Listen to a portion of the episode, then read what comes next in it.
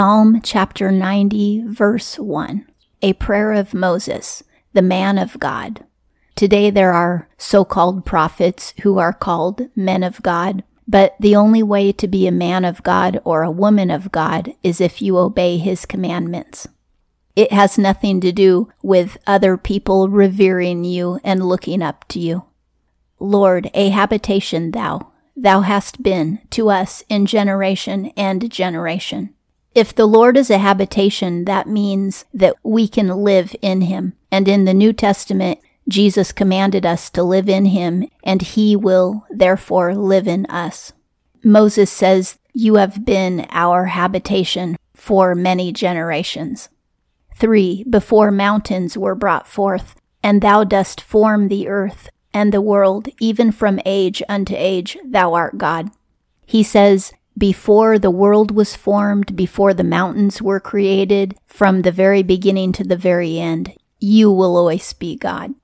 3. Thou turnest man unto a bruised thing, and sayest, Turn back, ye sons of men. This means that he disciplines us, he gives us a bruise when we need it, and he tells us to repent. 4. For a thousand years in thine eyes are as yesterday, for it passeth on, yea, a watch by night. To the Lord, a thousand years is like one day or one night. And that's why a lot of times we get so impatient. Our lives are very short and we don't want to wait very long for the Lord to answer us. But from his perspective, there's a lot of time because he's looking at the big picture and multiple generations, not just our life. 5. Thou hast inundated them. They are asleep. In the morning as grass he changeth. Just as you can mow your lawn, the Lord causes people to die overnight. Our lives are so short. 6. In the morning it flourisheth and hath changed. At evening it is cut down and hath withered. The grass and the flowers spring up in the morning and they move throughout the day and they get bolder and brighter, but then in the evening they can all be mowed down. 7. For we were consumed in thine anger, and in thy fury we have been troubled. Since Moses sang this about the Lord disciplining the Israelites, it was probably after one of those events where the Israelites were sinning greatly, such as when they complained about the water in Meribah or when they complained about the manna falling from the sky for them to eat. In those instances, the Lord brought discipline to them by killing some of them. And that's the fury that Moses is talking about. 8. Thou hast set our iniquities before thee, our hidden things at the light of thy face. Moses says that the Lord has placed in front of himself our sin to inspect it and look at it. And that is terrifying. I do not want the Lord looking at my sin like that. And it says that his light has shined on their sin. You can't hide anything from the Lord. God knows everything that we do and every thought that we have. 9. For all our days pined away in thy wrath. We consumed our years as a meditation. A meditation is when you concentrate on the Lord's law. It's not when you go into a trance and go into yourself and discover who you are. That's New Age. Biblical meditation is thinking about the Word of God and what it means in your life. And he says, as soon as one person can meditate, our days are up. You've killed us already. Moses always had a heart for the people, even though the people took it out on Moses any time that they were upset. Moses, over and over again, every time that they sinned, he pleaded with the Lord to have mercy on them. And in this song, that's what he's doing again.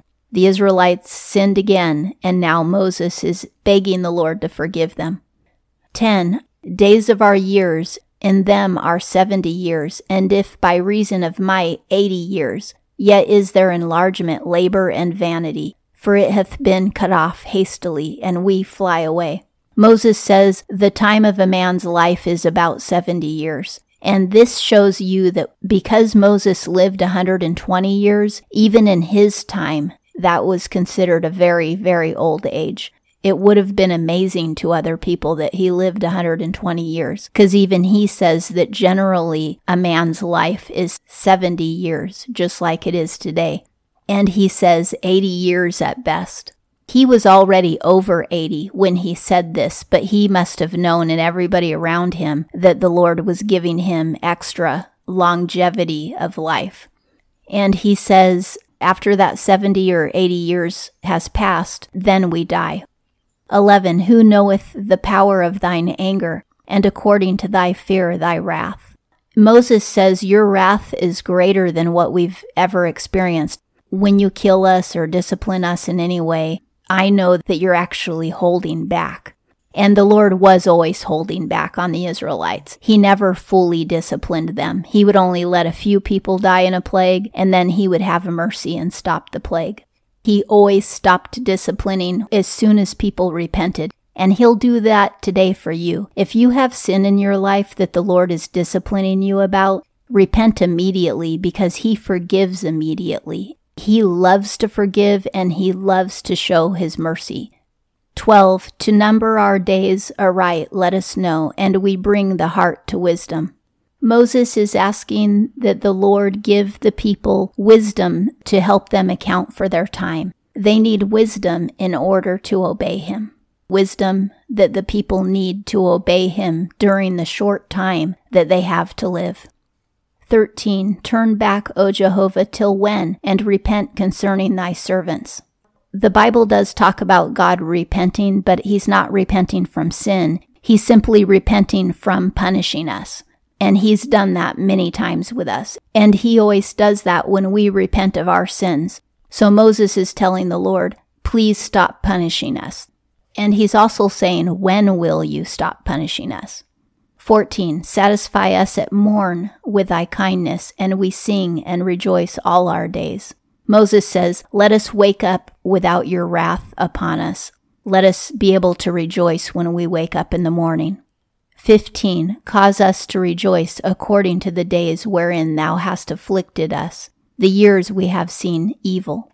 Evil in the Bible usually simply means bad. It doesn't always mean malicious, demonic evil unless it's referring to evil that comes from Satan when it's talking about evil that the Lord brings us, it just means that He's bringing bad circumstances into our lives to cause us to repent. And yes, God deliberately allows us to suffer the consequences of our sin so that we will repent.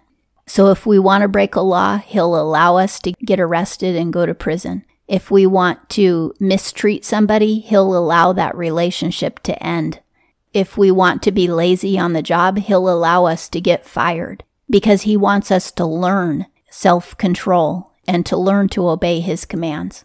16. Let thy work appear unto thy servants and thine honor on their sons.